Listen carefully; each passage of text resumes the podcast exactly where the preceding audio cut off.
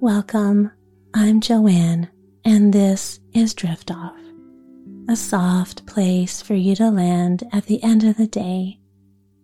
I'd like to offer you a calming bedtime story tonight, softly told with a nice, soft, gentle voice that I hope will help you feel nurtured, safe, and at ease so you can drift off.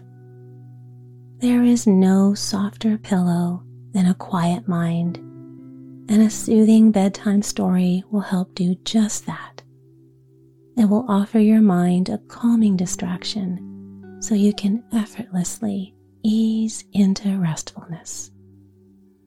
So, are you ready for a bedtime story? Well, then, get comfy and cozy in your bed and snuggle up tight let me be your guide now.